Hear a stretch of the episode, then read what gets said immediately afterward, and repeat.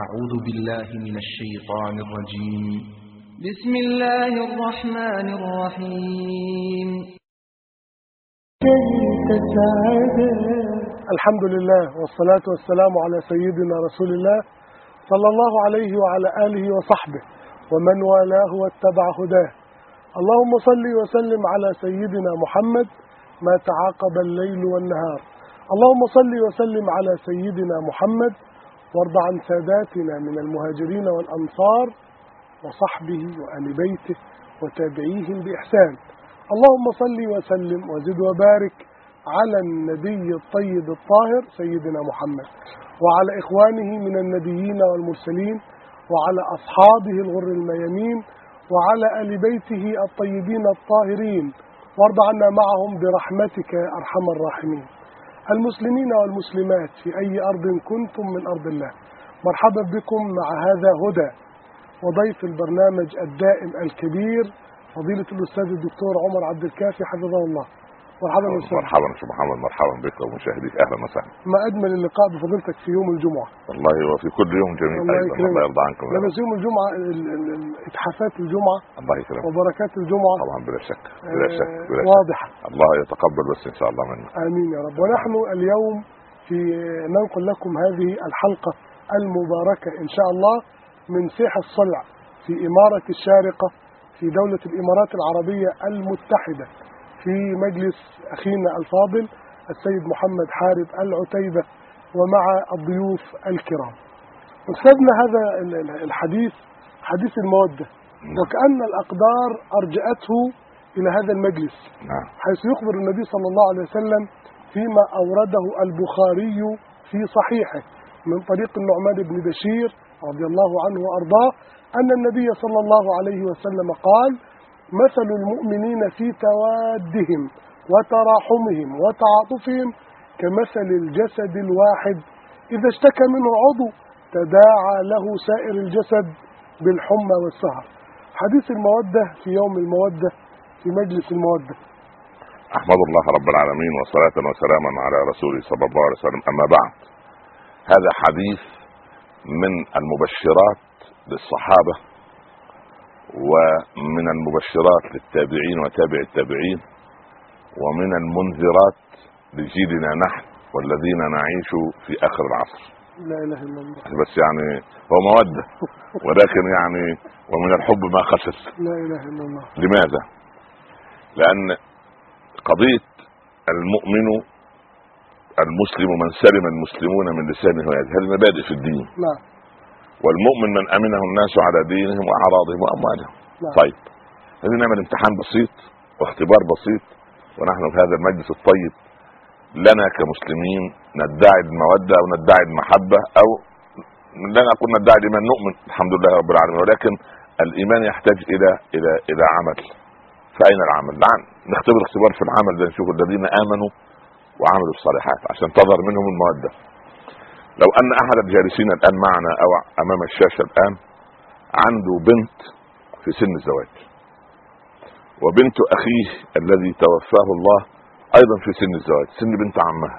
خلاص. وجاء عريس ليتزوج ويقترن بإحداهما. قال أنا عايز حد من العيلة دي. وجاء لي أنا وأنا عندي البنت. وأنا عندي بنت أخوي. خلاص. أول ما أتمنى أتمنى أن يتزوج من؟ بس ده يفرق يا أستاذنا ها؟ العريس مناسب ولا نص نص؟ لو أكيد عريس مناسب. طيب. يبقى مين اللي مين اللي يتمنى من يتمنى أن. من أتمنى أن تتزوج به ابنتي أم ابنة أخي؟ لا بنت الصلبية طبعا. بنت الصلبية. يبقى أنا لم أصل لا يعني أنا ما زلت لست مراهقا في الايمان فحسب. أنا ولا في أولى حضانة إيمان أنا خارج المدرسة. خارج سور مدرسة الإيمان. لا إله إلا الله. ليه؟ لن يؤمن أحدكم حتى يحب لأخيه ما يحب لنفسه. طيب كان الصحابي يضع التمرة في فم أخيه فيجد حلاوتها في فمه هو. طب هل هذا موجود؟ لا ده أنا عايز آخذ التمرة اللي في فم أخي حتى وإن كنت غير محتاج إليها وهو محتاج وأكلها أنا أو ألقيها. يعني. إذا نحن بعيد عن سور المدرسة. خد المدرسة ده خد الإيمان ده مدرسة مبنى. هذا امتحان بسيط. طيب عندي ولد خريج وعندي ابن أختي ابن جاري. أيضا تخرج في نفس الدفعة. والمؤسسة الفلانية تحتاج إلى وظيفة. وكلاهما يصلح. أتمنى من يلتحق بهذه الوظيفة؟ أنا داخل المدرسة ولا لسه بره أنا بسأل سؤال وإحنا لسه بندرس في الطريق. طيب لا ابني طبعا. خلاص يبقى إحنا نريد اليوم أن ندخل إلى المدرسة. يعني كده دي مش مؤهلات دخول مدرسة. دي مؤهلات طرد. أو مؤهلات عدم قبول. فإذا كيف يتذوق عمر بن الخطاب حديث المودة عن أخيه أبي بكر وعن أخيه معاذ عندما يقول أين أخي معاذ؟ في صلاة الصبح. نعم يا أمير المؤمنين. قال ذكرتك بالليل فأوحشتني فبكيت. ده الواحد مننا يقول الحمد لله ما شفتش فلان في صلاة العشاء. هيطالبني بكذا ويطلب منه كذا. وعنده طلبات كذا وده عملت إيه في موضوع الولد وعملت إيه في موضوع البنت. فهذا الحديث عندما يسمعه عمر عن مودته لأبي بكر ومودته لمعاذ ومودته للصحابة غير ما يسمعه عمر بن عبد الكافي في سنة 2010 ميلادية عن إخوانه للأسف الشديد لأن إحنا لسه يعني لم نبلغ الحلم بعد في الإيمان. نحن نريد دارا كدار الأرقم نربى فيها من جديد على مسألة حقائق الإسلام الكبرى. هل حقائق الإسلام أن أصلي المغرب وأسلم عن يميني فأجد الذي أخذ مني مالا ورفض أن أن أن يأخذ أن يعيده إلي؟ وأنظر شمالي فأنظر إلى الذي يغتابني في كل مجلس. سبحان الله. وأرق من ناحيتي ويرق من ناحيتي. أما كان حبيبنا صلى الله عليه وسلم يقول لا يحدثني منكم أحد عن أصحابي فأنا أحب أن أخرج إليكم وأنا سليم الصدر. طيب يعني يعني بهذا المنطق. لما عمر يقول لعلي انت جاي في أمر من أمور نفسك ولا أمر من أمور المسلمين؟ ولا إيه امير المؤمنين إيه الفرق ده؟ أمر من أمور نفسك نصف المسرجه ده مال عام مال الحكومة مش مال سداح مداح لكل من هب ودب. إذا كان والله أمر يخص المسلمين فعمر عنده مودة للمال العام. فإذا كان عنده مودة للمال العام كما كان عند النبي صلى الله عليه وسلم مودة لجذع النخل الذي كان يخطب عليه. وسمع الصحابة بكاء وأنينا للجذع كبكاء الطفل الصغير. فما سكن الجذع حتى سكن. ما سكن إلا ما وضع إيه؟ يده عليه فسكنه وقال ضعوه في سقف المسجد كي لا تأكله الأرض. هذه المودة للجذع. فما بالك بمودته للذين يصلون بجوار الجذع؟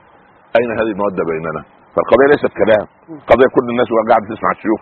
الله! والله ده كلام حلو. مثل المؤمن بس يقول لك إلا عمي. خلي بالك. والا عمتي.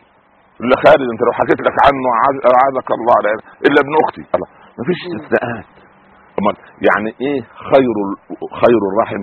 من إذا وصلته الرحم الكاشح. رحم كاره ليا. ويبغضني. وكل ما أروح أزوره يضيق صدري. وكل ما اقعد مع عمي يقول أبوك الله يرحمه أخذ مال جدنا. وأبوك عمل كذا. وأمك عملت كذا. الله. ورغم هذا الاسلام يقول لي هو ده الرحم المطلوب بمواصلته. فبالله عليك. أين نحن من مبنى الإيمان ومدرسة المواد؟ بس عشان في المقدمة كده وهي ثقيلة الظل ولكن لا، لابد لا، من هذا لا. الكلام. فضلتك في ثنايا الحديث الطيب هذا. وطيب. طيب طبعا. عجيب عجيب طلوب ولا يصدر منكم إلا الله يرضى عنك الله يرضى عنك. لفت نظري الجذع كانت بينه وبين سيدنا محمد. نعم. جذع النخلة النبي كان بيخطب عليه. نعم. ليس له منبر. نعم. كانت بينه وبين النبي مودة. نعم. لما النبي صلى الله عليه وسلم وضعوا له منبر حن الجذع وعلى أمينه والصحابة يسمعون. كما رأينا من قبل أن يعني سبحان الله أن فرس أسيد بن الحضير حمحمت لما سمعت القرآن. مم. الصحابة كانوا متواصلين مع الكون. الكون ال- ال- العبد الصالح المؤمن المحب عبارة عن يعني سبحان الله يعني ذرة في مبنى المحبة لبنة في بيت المحبة. فلما يكون لبنه في بيت المحبة واخد نفس اللون نفس المستوى لا بارز عن الجدار ولا غائر داخل الجدار ولا هو نغمة نشاز ولا قالب الطوب خارج لبره مطلع لنا لسانه ابدا. إنما هو منسجم مع مع مع هذا لأنه منسجم مع الكون فانسجم الجذع مع وجود الرسول قريبا منه صلى الله عليه وسلم فلما فارقه بكى. ونحن يجب أن لما يفارقنا العلماء وتفارقنا مجالس العلم وأبتعد عن القرآن وأبتعد عن قيام الليل وأسأل نفسي أنا ليه من شهرين ما قمت ركعتين بالليل؟ في إيه؟ يبقى أنا كثير الذنوب لأن قيام الليل شرف يعطيه الملك لمن يخدم دينه نهارا. فإن خدمت دين الله نهارا شرفني الملك بأن أقف بين يديه بالليل فلازم أبحث عن الخلل اللي عندي. طب ليه ما أقومش الليل؟ قال لأن ربما أنا ظالم والظالم لا تأتيه آيات الله. والظالم المتعدي يجب أن يراجع حساباته ليه؟ لأن بتنزع الايه؟ المودة من قلبه والحسن البصري قال من أنتم؟ أنتم مالكم كده قاعدين مع بعض؟ قال نحن إخوة في الله قال إذا حزبت أحدكم حاجة يعني ضيقت عليكم الأمور وضع يده في جيب أخيه فأخذ ما يريد قالوا لا قال ما أنتم بإخوة الاخوه دي مش ادعاء كما أن الإيمان ليس ادعاء الإيمان عمل إن قوما غرتهم الأماني يقولون نحسن بالله الظن. والله لو احسنوا الظن لاحسنوا العمل. ليه؟ لأن هم الصحابة لما لما أحسنوا العمل يطلع الحيه الرقطاء لإبراهيم بن أدهم في وسط الصحراء جنبه وهو نايم يصحى إيه؟ الحيه جنبه. مسكاله وردة. هو في مودة من الحية رغم أنها معادية لمن؟ معادية للإنسان لكن غير معادية للموحد. لأن قلب إبراهيم امتلأ مودة. فلما امتلأ موده جاي من الشام رايح العمرة. وبعدين زار خلص العمرة طلع على المدينة. فجي بالليل بعد العشاء عايزين ينظفوا المسجد. قال يا أخي ما أنت هو خرجوا الناس عشان نلم الحصير ونعمل المسرجة ونحط الزيت و... قالوا يا جماعة أنا غريب. زمان ده كان لا فيه لا فضائيات ولا حد عارف مين إبراهيم بن ادهم هو مشهور اسما لكن شكله إيه؟ محدش يعرفه شكلا. قالوا يا رجل أنا غريب. قالوا لا لا لا قالوا طب أقول لكم حل أنتوا اتركوني في المسجد هنا وغلقوا الباب علي الأبواب. وساعة الفجر لازم تفتحوا قال لا كل اللصوص يقولون هكذا. نصبح الصباح لا حصير ولا مسرجة. لا يا حبيبي. المهم جادلهم جادلوه شالوه من إيديه ورجليه ولا يعرفون من هذا. وألقوه خارج المسجد. هذا عم ريحنا. مر به فران خباز. شوقي قال أنت شكلك مش من أهل المدينة. غريب قال له غريب. قال تعال. الرجل يخبز ويبيع الخبز. قال تعال اقعد جنب الفرن الليلة شديده البرد وكلك رغيف أو رغيفين. المهم إبراهيم ادهم قاعد يراقب الرجل. يلاقي الراجل يعجن العجين ياخد الرغيف يحطه في الفرن وبسم الله. ويضع خده على كفه ينتظر لما يستوي إيه؟ الرغيف. واخد الرغيف مخرج يحطه جنبه. الحمد لله. طول الليل من بعد صلاة العشاء؟ مع كل رغيف. بسم الله. الحمد لله. الحمد لله. قبل الفجر إبراهيم ادهم قال يبدو الرجل جاهل. أعلمه شوية أذكار دعوات ذكر يقول معقول هذا؟ قال له يا أخ الإسلام أما لك ذكر غير هذا؟ قال أنا من أكثر من عشرين سنة ماليش إلا الذكر ده. بسم الله في وضع الرغيف. والحمد لله فافتعنا قال له ماذا رأيت من ثمرته؟ قال له والله ما دعوت الله دعوة إلا واستجاب لي رب العباد. إلا دعوة واحدة. إبراهيم آدم قال له ما هي؟ قال أدعو الله منذ سنين أن يجمعني بعبد من عباد الله الصالحين من أهل الشام يسمى إبراهيم بن أدهم. لكن لم يحدث إبراهيم إيه؟ خاف من الراجل قال لك ده بتاع ده معاه hotline ولا ده, سؤال يا عم. المهم قال أنت أفضل عند الله من إبراهيم بن أدهم. يا راجل اتق الله ولي صالح عالم ملأ طباق الأرض علما. وأنا راجل فران مذنب جاهل على قد حالي تقول لي أفضل قال من أجل استجابة دعائك اتي بي إليك جرجرة. جروني جر يا من راجل قدميه من قدميه دوبوا شوية مية ولا ما ركن بلاش المحدود المركز بتاع الدعاء ده. هذا الرجل أما ملئ قلبه محبة لله اولا ولرسوله ثانيا ولهذا الضيف ثالثا فلما آنسه الله به واستجاب له دعاء ده تطيب من الودود سبحانه وتعالى. لأهل الموده هم دول أهل الموده. لكن إحنا فين أهل الموده؟ إحنا أهل الموده في موضوع الموده يا أستاذ. نعم يا سيدي. أنا كنت أظن إنه ال- ال- القائمين على المساجد أو العمال إنه الغلظة اللي موجودة حاليا يفصل التكييف. آه. يطفى عليك المروحة. كنت. أظن إن الموضوع ده حديث. آه. ما كنتش أعرف إنه من عهد إبراهيم بن ادهم ال- القضية لها جذور. هو اولا اولا أنا راقبت الناس فوجدت فيه طوائف يجب أن تكون فيها رقة القلب والمودة وجدتهم أكثر الناس غير الحانوت اللي بيدفن الناس. المغسل. المغسل ده ده يكون أرق الناس. المفروض لا اجارك الله. اجارك الله تقول لي مثلا واخد الراجل على جهنم. في يا راجل ده سبحان الله لا حول ولا قوة إلا بالله. خليك ودود شوية فلان مات يبتسم أنا طبعا فرحان. يفرح بالحادثة. الاتوبيس يقول لك 50 60 يا الله خير نشتغل لكن المصيبة ما فيش في قلبه. سبحان الله العظيم يعني إحنا عايزين ال ال ال ال الله يرضى عن أحد العلماء. ماشي. في, في, في البر كده زي ما إحنا قاعدين في البر كده. فرجع الخيمة. مم. بيجي راجل دميم الخلقة مقطب الجبين. قاعد قدام امرأة وضيئة الوجه بسامه ترق له في الكلام فيشيح لها ويقطب الجبين الراجل خاف من إيه؟ من اللي قاعد قدام فسال المرأة قال من هذا؟ على غير طبيعة العادة العربية كيف تدخل تكلم حرمة يعني من هذا؟ هذا زوجي قال له ما الذي يصبرك عليه؟ هو الراجل جاي محضر خير يعني عايز يصلح النفوس بس عايز يصلح ال- تتصبرك عليه ليه؟ يعني شكله والعياذ بالله واسلوبه قالت شوف بقى. شوف اللي بين- بينها وبين الله موده المودة الموده بينها وبين الله. قالت ربما صنعت في حياتي ذنبا فكان هو ثمرة هذا الذنب. وربما صنع في حياتي حسنة فكنت أنا ثمرتها. ويا أخ العرب لا تقلق أنا وهو في الجنة. معقول ليه؟ أنا بصبري عليه وهو بشكر الله أن رزقت مثلي أن رزق مثلي. المرأة لما نظرت بمنظور المحبة ومنظور المودة قالت هذا ده باب الجنة باب الجنة من الذي سبحان الله العظيم أليس من ود الله علينا؟ من كرم الله. أنه ستر عني ما يعلمه ملك السيئات عنك وستر علي أنا ما يعلمه ملك السيئات عني. مش داود ما ربنا مش قال هو الغفور الودود يعني إيه الودود؟ ها. ها لا يعاتب ولا وحتى اللي يعود إليه قال له يا موسى قال له نعم. قال له أنا أطعت ربنا عشرين سنة طاعة مستمرة. رجل يكلم سيدنا موسى. ثم عصيته عشرين أخرى. وبعدين عايز ارجع ينفع ولا ما ينفعش؟ قال الله يا كريم بلغ عبدنا. أحببتنا فأحببناك. وأطعتنا فقربناك. وعصيتنا فأمهلناك. ولو عدت إلينا على ما كان منك قبلناك. مودة ولا مش مودة؟ طب هذا هذه.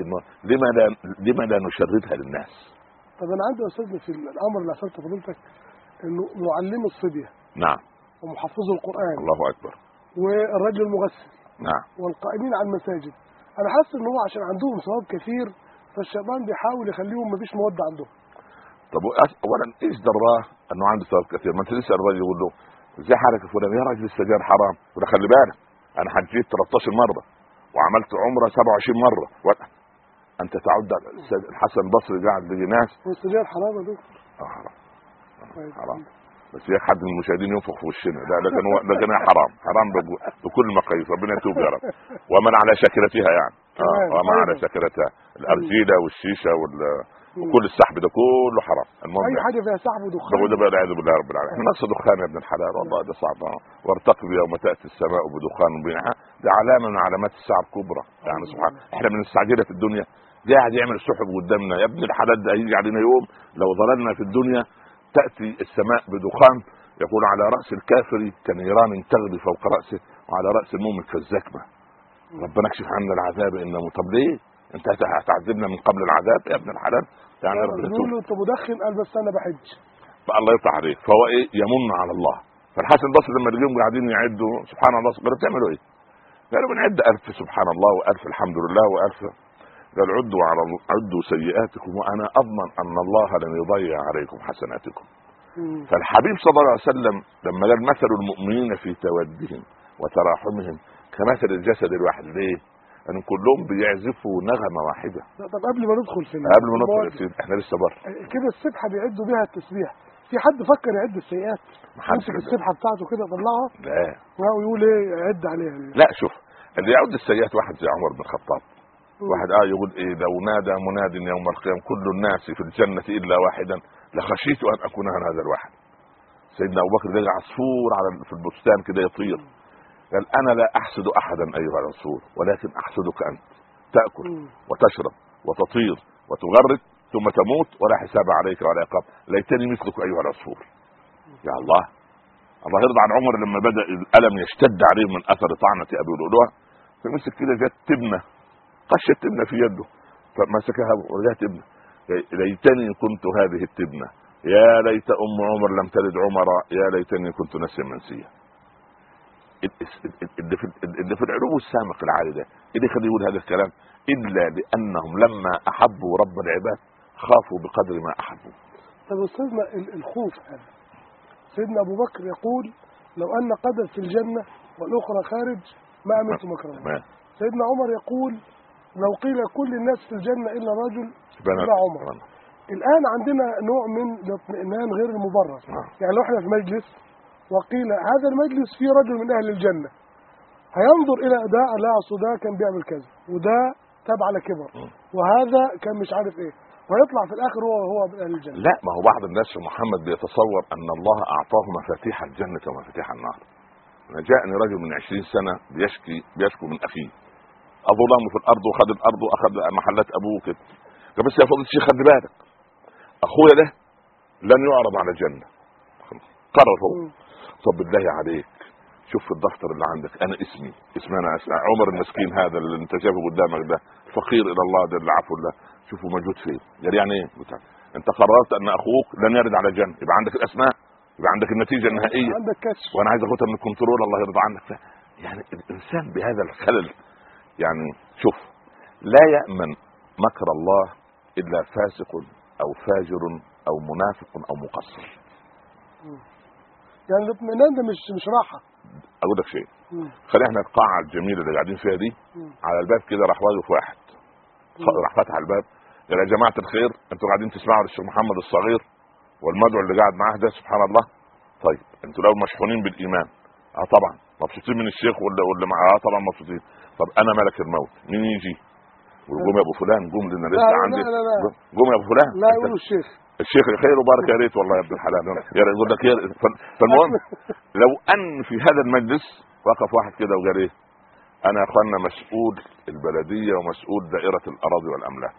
اللي هيجي الآن هياخد له مئة ألف قدم مربع في الأرض المحيطة بنا دي.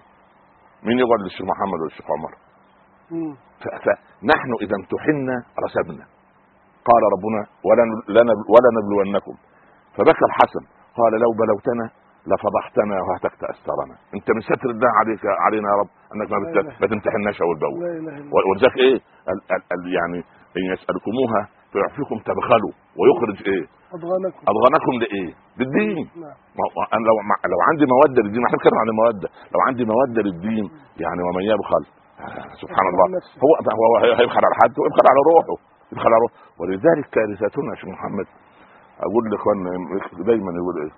يا فلان خلي بالك يا فلان أنت مخطئ في كذا وكذا. طيب. طب أنت أنت مخطئ؟ نظرت إلى السبابة. مم.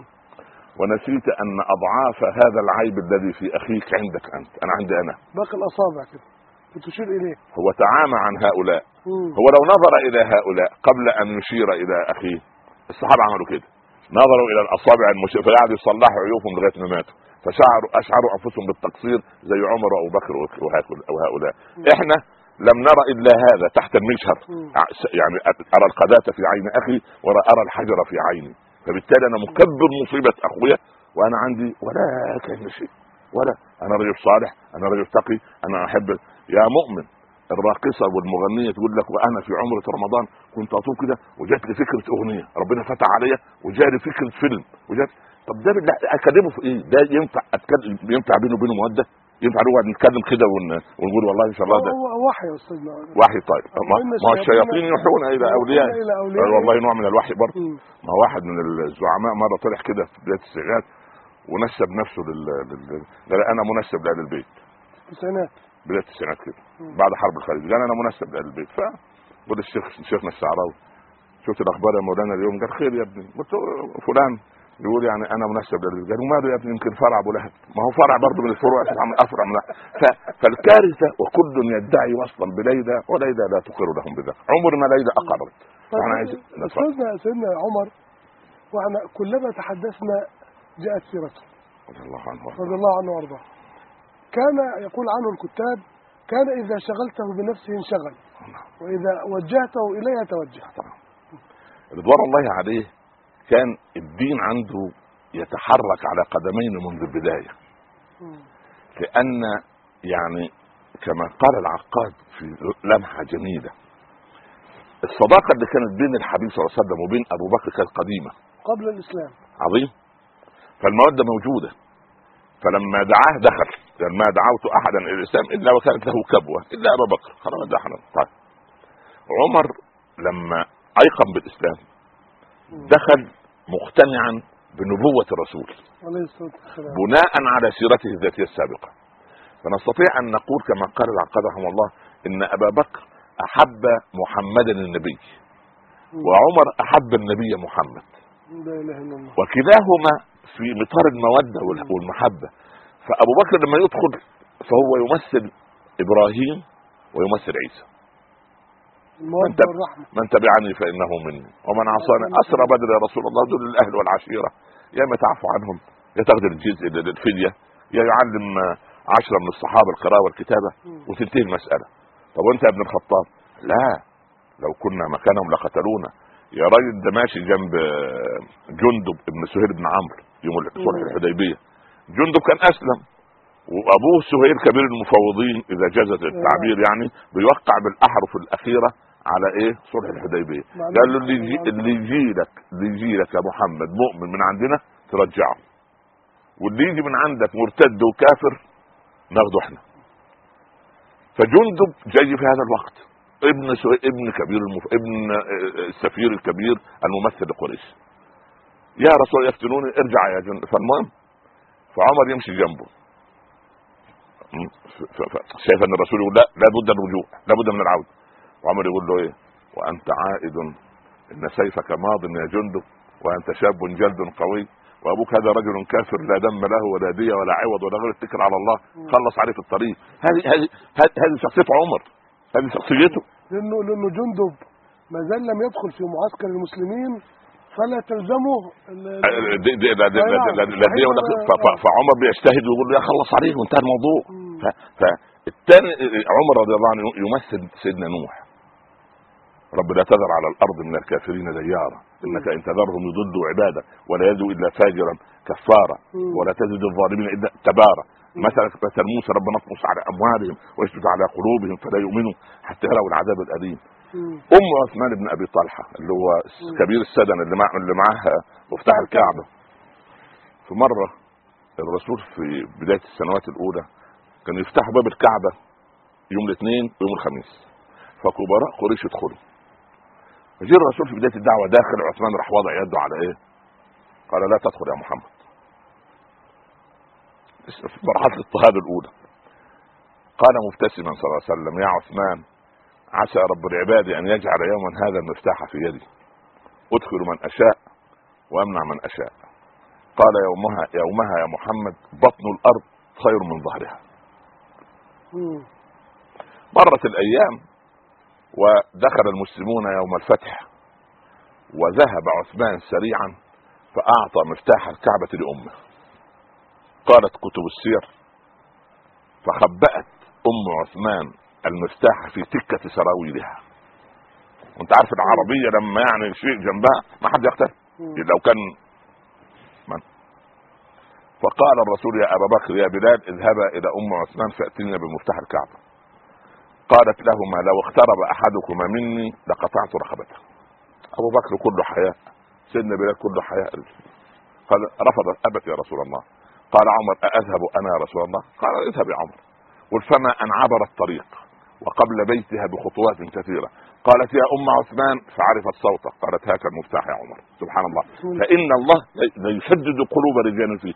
ونحن لماذا نذكر عمر كثيرا؟ لأن الأمة أصحاب أصبحت مستضعفة. ما زعلش مني ما أصبحش ينفعنا حياء عثمان.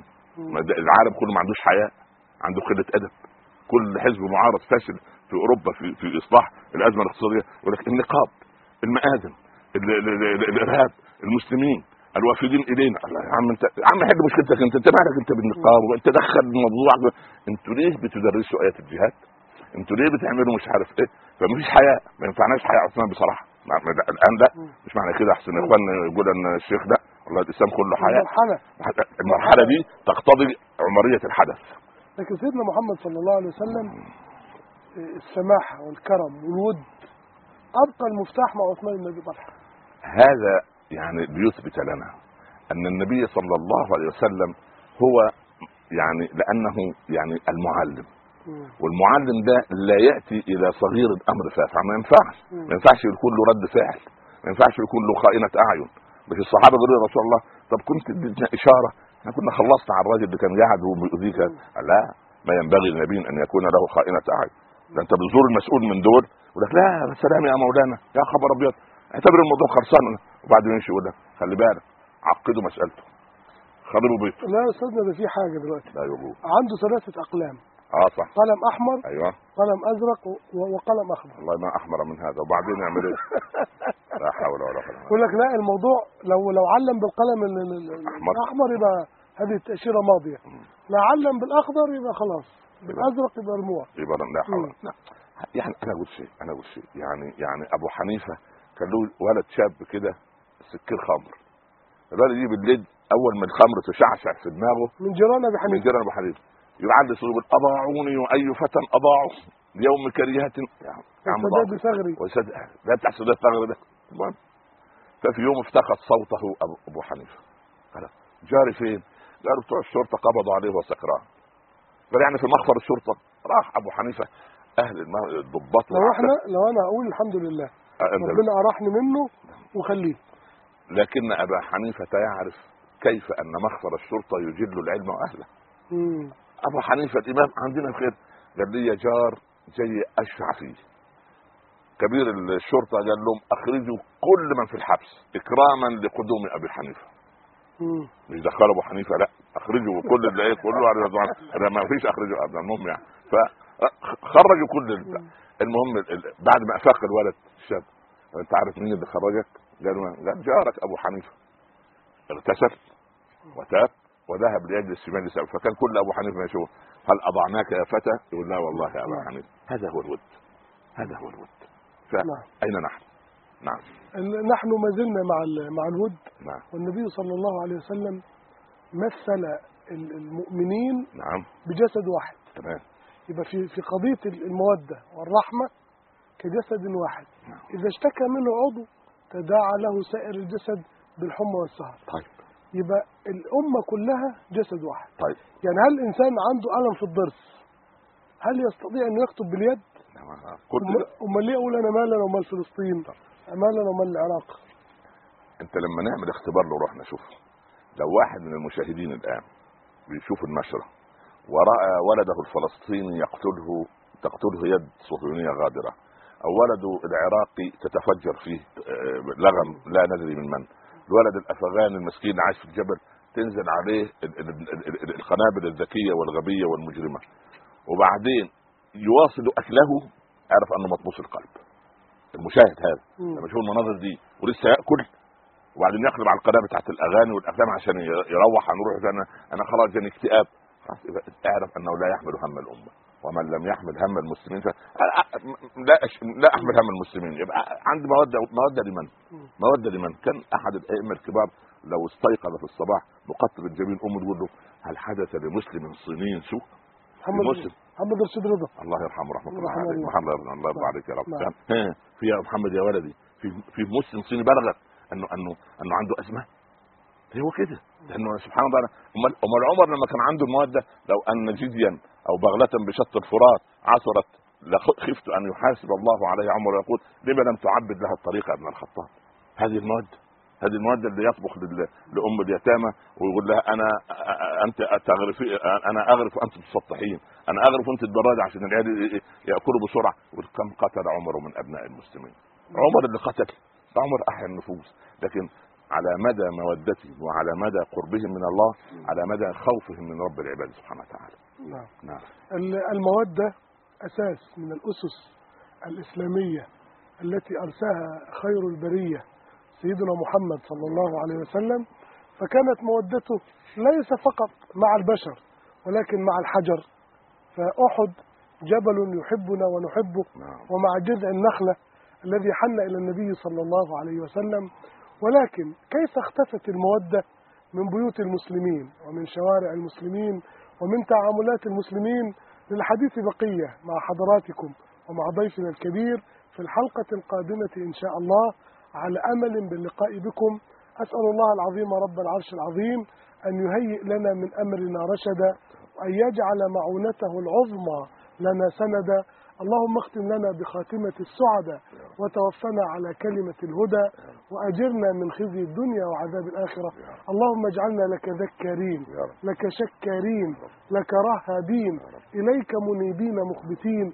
تقبل توبتنا واغسل حوبتنا واستر عورتنا. وانصر أمتنا واسلل سخائم صدورنا. اللهم اجعل ما قلناه وما سمعناه حجة لنا لا علينا وفي موازين حسناتنا وعلمائنا وإخواننا. اللهم بارك في إخواننا أجمعين واجزهم عنا خير الجزاء. اللهم اجزي عنا أخانا محمد حارب العتيبة خيرا على حسن ضيافته واستقباله. وبارك اللهم في الحاضرين والسامعين والمشاهدين وفي كل من قال آمين. ورحمات الله عليكم وبركاته.